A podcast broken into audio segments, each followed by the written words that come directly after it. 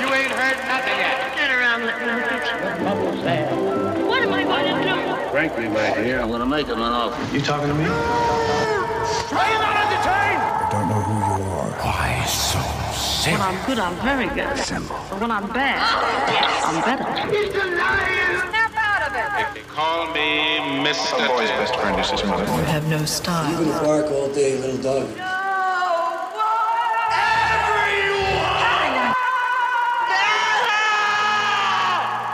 Fasten your seatbelts. It's going to be a bumpy night.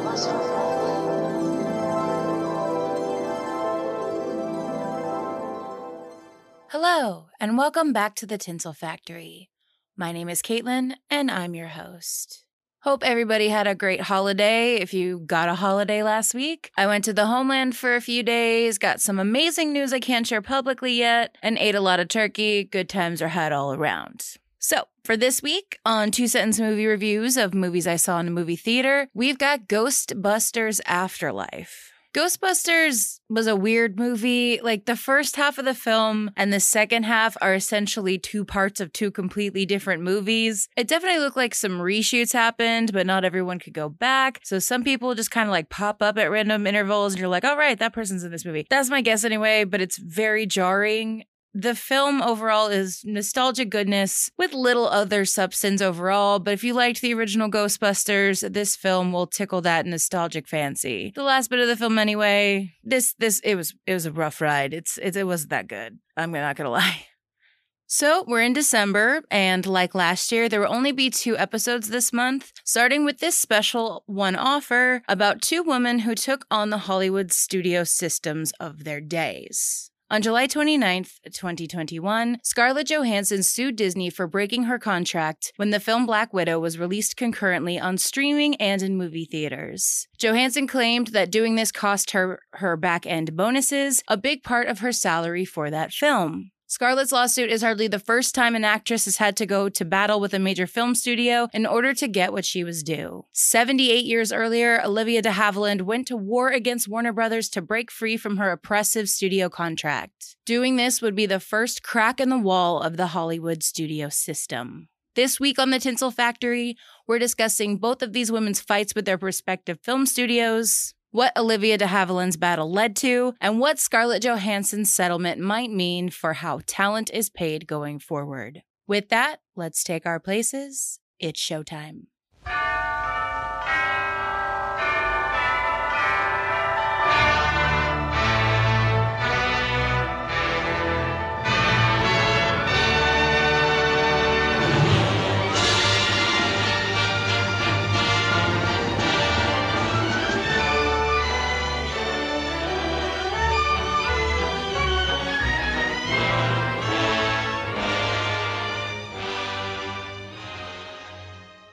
Olivia de Havilland might not be a name or face you can conjure up if you're a more casual film watcher, but you've more than likely seen her work. She is best known for playing Melanie Wilkes in Gone with the Wind, Maid Marian in Errol Flynn's The Adventures of Robin Hood, or as Emily Livingston in the disaster film Airport 77. In total, Olivia would appear in 49 feature films before finishing up her acting career on television. In the early 1940s, Olivia was under contract at Warner Brothers. As you may remember if you listen to every episode of this podcast, and if you do, thank you. You'll remember that the studio system was in place during the 1940s at all of the big movie studios in Hollywood at this time, and that meant that the film studios could pretty much do as they pleased with their rostered talent. This included deciding their salaries, films they got to work on, and even what they ate and who they dated in some cases. Actors and writers, directors, etc., studios had on the roster could also be lent out to other studios and forced to work on or be in their films. This even happened to our girl Olivia. She was lent out to Sam Goldwyn Pictures in 1939 to star in the caper film Raffles, which she did not appreciate. De Havilland had signed her contract with Warner in 1936. She was just 20 years old. After a string of parts in swashbuckling films, including alongside Errol Flynn in Adventures of Robin Hood, she appeared in Gone with the Wind, which became the biggest film ever released, adjusted for inflation. At the start of the 1940s, Olivia began turning down films that Warner was offering her because, in her opinion, they didn't showcase her talent. Offered is a nice word for what they did. Demanded is more accurate. Well, she started refusing everything the studio sent to her, leading to her first suspension. Think of this as being put in the penalty box. And since she was in there due to her contract, she was not allowed to make a film anywhere else. She also wasn't paid. Olivia did eventually agree to appear in the musical drama My Love Came Back in 1940. Soon after that, she appeared in her sixth film with Errol Flynn called Santa Fe Trail, which also came out in 1940 and was actually the biggest hit at the box office that year. Olivia would have to skip the premiere for the film, however, as she came down with appendicitis and had to be rushed to emergency surgery. While recovering in the hospital, Olivia turned down several more scripts Warner had sent her way, leading to a second suspension. I mean, the woman was in the hospital for Christ's sake, so this comes off more as a power play on Jack Warner's part than an actual punishment for her. Olivia then starred in a string of commercially successful films for Warner, including The Strawberry Blonde with James Cagney. Olivia was getting tired, however, of always playing quote unquote the girl, as Errol Flynn would later describe it, and wished to prove herself as a more serious actress. Warner would not give her the parts she desired to do this. The only film she would recall later from Warner that gave her any fulfilling challenge was as the title character in the film Princess O'Rourke from 1943. 1943 was also the year Olivia's seven year contract with Warner was supposed to come to an end. But there was a nasty little surprise coming for her, courtesy of Jack Warner. Now, if you remember the episode from September of last year about Warner Brothers, you likely remember that Jack Warner, or Jack the Warden, as Olivia referred to him, could be, well, kind of an asshole. Like a first class, grade A asshole. This is the man whom would later in life have a lawyer fire his son from the studio that also bore his name and also push out the living brothers that he'd founded the studio with after all. But in 1943, Olivia de Havilland was informed that six months had been added to her contract to make up for those suspensions she'd gotten. At this time, Warner and several other film studios argued that California law allowed them to suspend contract players for rejecting a role, and that period of suspension could be added to the contract period. So the studios could put talent on timeouts, like children, pretty much over anything, and the talent could do little to nothing about it. Olivia's refusal of roles that led to her suspensions meant that, in Warner Brothers' eyes, she had six more months before she was done with them. Most contract players at this time accepted the studio's control, but a few actors had tried to challenge this statute before, most notably Bette Davis, who mounted an unsuccessful lawsuit against Warner Brothers in the 1930s over similar issues. The impending lawsuit annihilated her financially and forced Bette to return to Warner Brothers with her tail between her legs, with a tarnished reputation as an ungrateful actress. Olivia decided not to take this extension lying down and fought back.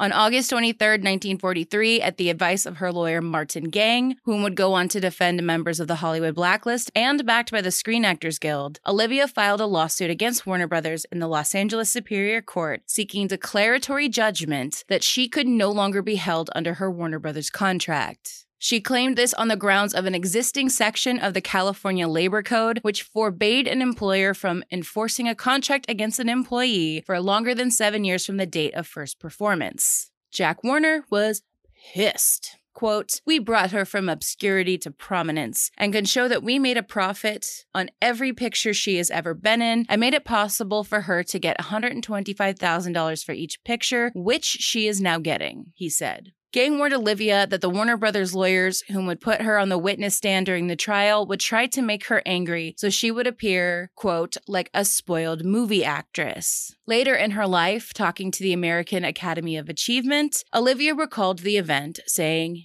quote, he, the Warner lawyer, would say accusingly in thunderous tones, Is it not true, Miss de Havilland, that on such and such a date you failed to report to the set to play such and such a role in such and such a film? And I, remembering Martin Gang's instructions, said, I didn't refuse, I declined. In November 1943, the court ruled in favor of Olivia, but Warner quickly filed for an appeal. On March 15, 1944, the court once again ruled in her favor. Variety declared the news with the headline, De Havilland, Free Agent. This court decision became one of the most significant legal rulings in Hollywood, reducing the power of the studios and extending greater creative freedom to performers for the first time. California's seven year rule, as articulated by the Court of Appeal in analyzing Labor Code Section 2855 in the de Havilland case, is still known today as the de Havilland Rule. Her legal victory, which cost her $13,000, equivalent to about 190,000 now in legal fees, won de Havilland the respect and admiration of her peers, among them her own sister Joan Fontaine, with whom she had a lifelong tumultuous relationship. Fontaine would comment, quote, Hollywood owes Olivia a great deal. Warner Brothers, Jack Warner, reacted to Olivia's victory by circulating a letter to other studios to try and blackmail her from ever working again. Didn't work though it did slow her down, but she would sign a two picture deal with Paramount Pictures in 1945 and would work pretty consistently until her retirement in 1988. Along the way, she would win two Oscars playing the complex women she had risked her entire career to portray. She lived out her twilight years in Paris and passed away in 2020 at the age of 104. In the intervening years after the court's ruling, the studio system began to crumble as filmmakers and actors began setting out on their own to make their art the way they wanted. While this did happen before this, those films were almost guaranteed to never have any kind of mainstream success, as the studios also owned the majority of the movie theaters. No longer needing the studio crutch, more and more actors formed their own production companies or found projects that suited their tastes and ambitions. Performers like Brad Pitt, Kirk Douglas, Robert Redford, Reese Witherspoon, Clint Eastwood, and yes, Scarlett Johansson would not have the careers they do today had Olivia's lawsuit not weakened the control of the major studios. Performers began benefiting from the de Havilland rule almost immediately. Stars like Jimmy Stewart and Clark Gable, whose contracts had been extended because of their service in World War II, managed to end their studio contracts and turned them into very successful careers as freelancers. The de Havilland rule further freed people like Johnny Carson from his NBC contract, Jared and Shannon Leto out of a contract that limited the work of their band 30 Seconds to Mars, Courtney Love, the Smashing Pumpkins, and Rita Ora have all cited the de Havilland ruling in lawsuits, and all of them won. Four years after the final de Havilland ruling in 1948, the movie studios got another blow after they were informed by the Supreme Court that they could no longer own movie theaters as this created a monopoly. Between these two rulings, the oligarchical studios began to crumble. In 1950, Jimmy Stewart would take a precedent setting deal, taking percentage points on a film's box office in lieu of a big studio salary. This practice became the norm for stars in subsequent decades, including Scarlett Johansson and Black Widow. By taking on Warner Brothers, Olivia de Havilland opened up an era of creative freedom that continues to this day. Actors are allowed to pick their own roles, unburdened by the ire of the studios they work for. No one can be held in any kind of contract, entertainment, or otherwise in California for longer than seven years with the same contract. So today, actors are pretty much allowed to do their things, their own little movie moguls of their own careers. But what happens when the entire way people entertain themselves starts to shift?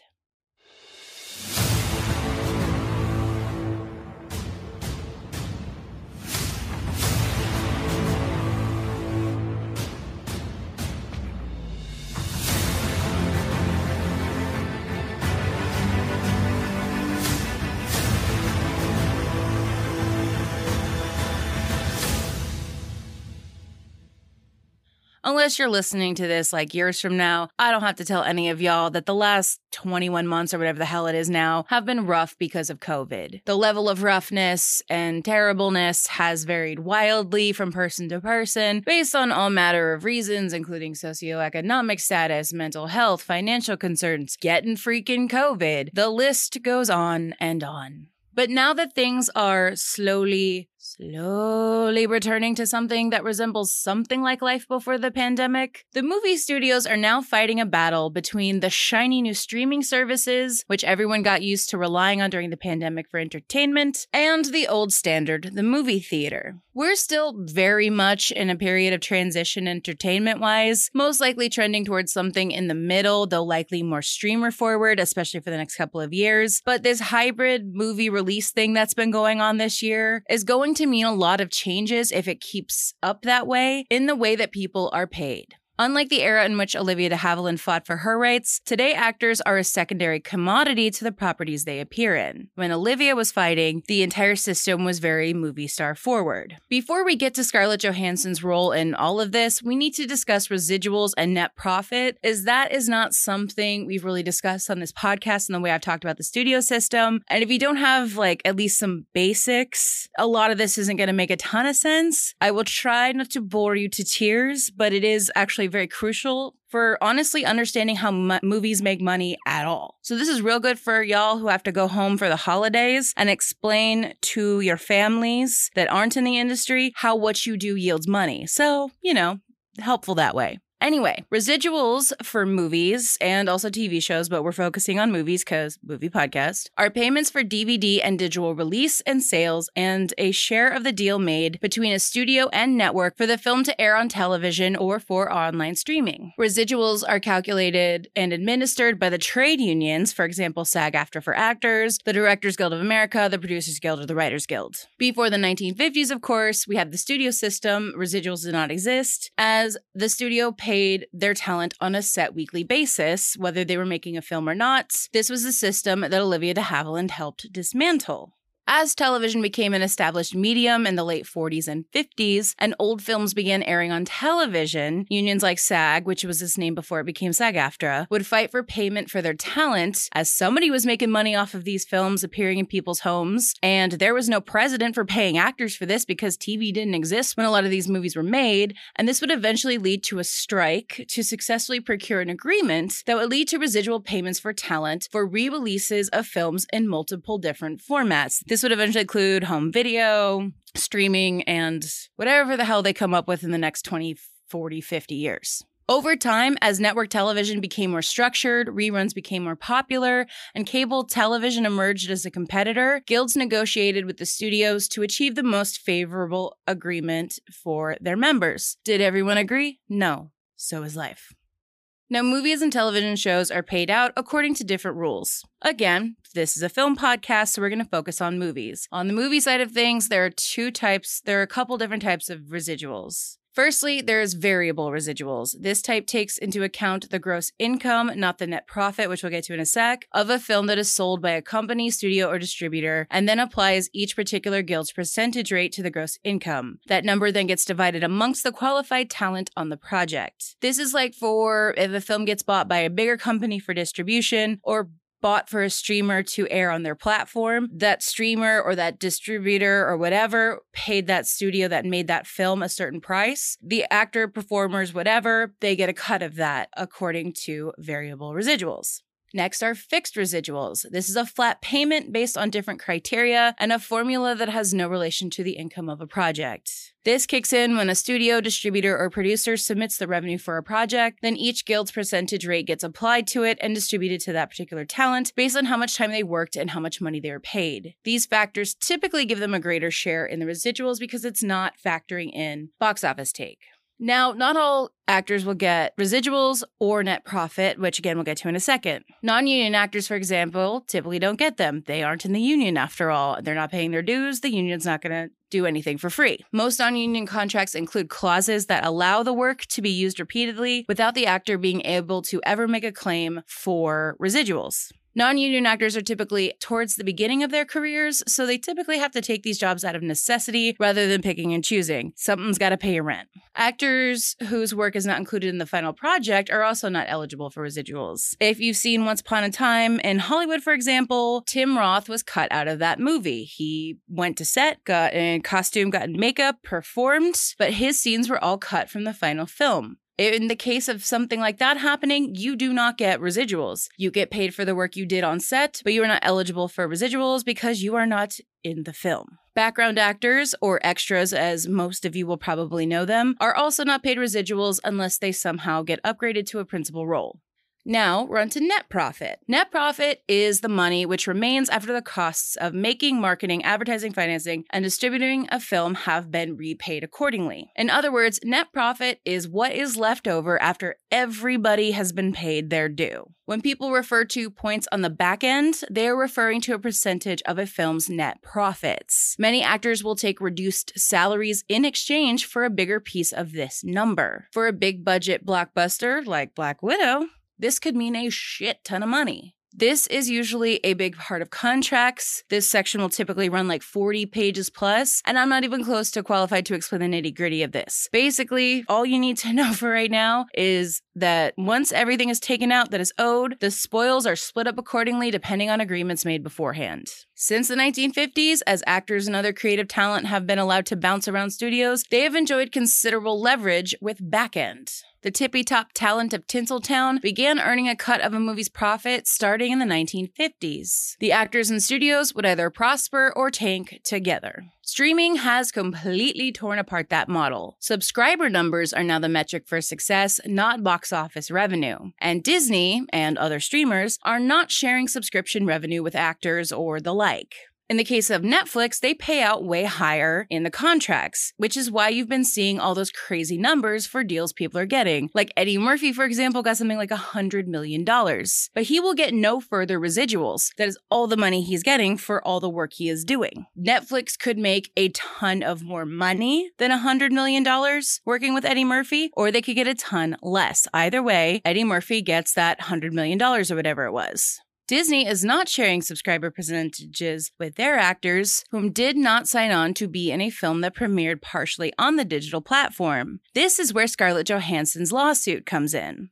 According to the lawsuit, Scarlett claimed that Disney breached their contract when they released Black Widow in theaters and on their streaming platform Disney Plus at the same time. Disney used her name, she claimed, to boost their stock price and subscriber base at the cost of their agreement. It would later come out that she had requested that the film even be pushed back several more months to allow the box office to recover from COVID. Disney turned her down and did the hybrid release instead. As Disney would so tactfully announce a day or two after the lawsuit was filed on July 29, 2021, Scarlett Johansson was paid $20 million to appear in Black Widow, which is one of the highest initial paydays, second really only to Robert Downey Jr.'s paydays, for the entire MCU before the back end kicked in. In a move Jack Warner, or let's be honest, Walt Disney himself would have been proud of, the studio heavily alluded that Scarlett was being ungrateful and greedy. The pandemic had been a struggle for everyone. We should all be so lucky as to get a $20 million payday. This was clearly a tactic by Disney to turn the public against Scarlett, but that didn't really go their way, as Disney, as we were all pretty much aware, was making hundreds of millions, if not billions of dollars during the pandemic, especially because of Disney Plus.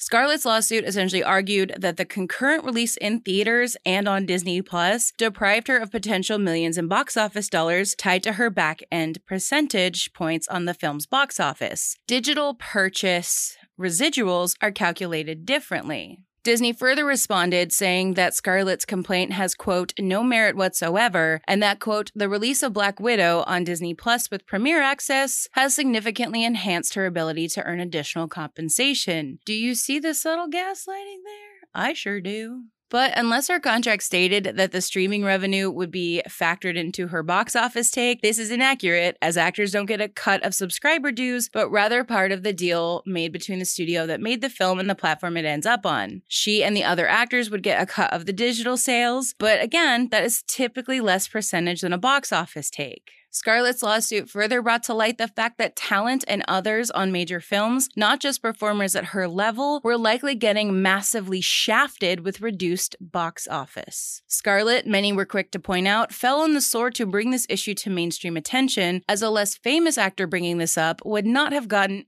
anywhere near the attention she did. And these days, actors have less leverage in the streaming era for a number of reasons anyway. Firstly, only a handful of big streaming services preside over the entire industry, which gives them unprecedented power over the content the masses have access to. Popular intellectual properties like Marvel, DC, Star Wars, Fast and the Furious, Harry Potter, James Bond, Jurassic Park, etc., have become the most coveted asset in the streaming era rather than landing a Tom Hanks or a Scarlett Johansson for a role. Instead, the studios want franchises they can milk into endless movies and TV series to keep subscribers happy. Just think of all the Marvel and Star Wars shows Disney has announced in the last few years. That is the move they're going through here, and they really don't care if the actors are happy or not. An actor's power to bargain is further restricted because they don't even know how successful their films are. In the past, box office results assigned a clear dollar value to a movie, guaranteeing actors a specific bonus or percentage payment. In streaming, the owner of the platform is the only party who knows exactly how many people watched a movie or how subscription numbers changed. These numbers are not made public in any meaningful way, forcing talent to just have to take the word of the higher ups that everything is going fine or going terribly terribly. This is a huge step back for talent on all levels, likening it more to the studio system of old. A ton of other studios have also released their films theatrically and on streamers at the same time this year, so why haven't more stars sued their studios over the simultaneous releasing? Well, because most of the others, including Warner Brothers, Paramount, and Universal, all made deals with their talent when they decided to release films concurrently on streaming. Warner doled out as much as $200 million to keep their talent happy. Guess who didn't? Scarlett Johansson's lawsuit has shown the need for changing compensation for performers once more, now that studios are prioritizing streaming over theatrical releases, subscribers over box office. On September 30th, 2021, it was announced that a settlement had been made. Quote, I am happy to have resolved our differences with Disney, said Scarlett. Quote, I'm incredibly proud of the work we've done together over the years and have greatly enjoyed my creative relationship with the team. I look forward to continuing our collaboration in years to come. Disney Studios chairman Alan Bergman added, quote, I'm very pleased that we have been able to come to a mutual agreement with Scarlett Johansson regarding Black Widow. We appreciate her contributions to the Marvel Cinematic Universe and look forward to working together on a number of upcoming projects, including Disney's Tower of Terror. In the wake of Scarlett Johansson's suits, several other A-listers are said to be considering filing similar lawsuits. As of yet, that has not come to fruition. Cruella's Emma Stone closed a deal two weeks after Johansson's suit was announced to star in a sequel to her Cruella film. This was seen as a move on Disney's end to try and appease frustrated talent. Emma Stone was rumored to be one of those considering a lawsuit, as she got a similar raw deal when Disney put her film on streaming and theatrical at the same time. So, what ties Olivia and Scarlett? Well, both women went against their studios, fighting contracts that their studios used to try and control them financially, limiting their box office earning potential. And when they tried to call out their studios, both were labeled as ungrateful and out of touch. In a way, much of what's been happening within the studios today is showing whispers of the old studio system, just with different names and faces. As Hollywood studios increasingly merge into big old conglomerates with distribution led by their streaming platforms, and with the Paramount ruling, the one that said movie studios can't own theaters, being overturned late last year, it is possible that something studio system like may reemerge in the wake of all of this. Not just Scarlett Johansson's suit, but just everything with the streamers, just everything that's happening, we might land back where we started. This would include contract player deals with actors and other creatives, once again tied to one studio under a fixed contract. In a way, this exists in the form of things like development deals, in which an actor or director, writer, etc., has a deal with a studio to develop projects for that studio. But most of these deals allow them to make a project elsewhere if a studio turns something down. They're also typically allowed to work other places as well as on other projects, as long as they're keeping up their end of the deal. This could go away if a studio system reemerges it's important for talent to know how to bargain for their worth accordingly. But it's far too early to tell if any of this will happen. Whatever happens next, actors and other creatives are going to have to change the way they approach their work. This was already going to happen with the advent of streaming. The coronavirus pandemic just expedited it. At the end of the day, Olivia and Scarlett's names will be tied together in film history as two women whom dared to fight against the major studios for their rightful share in the art they helped create. One thing is for sure cinema will never be the same.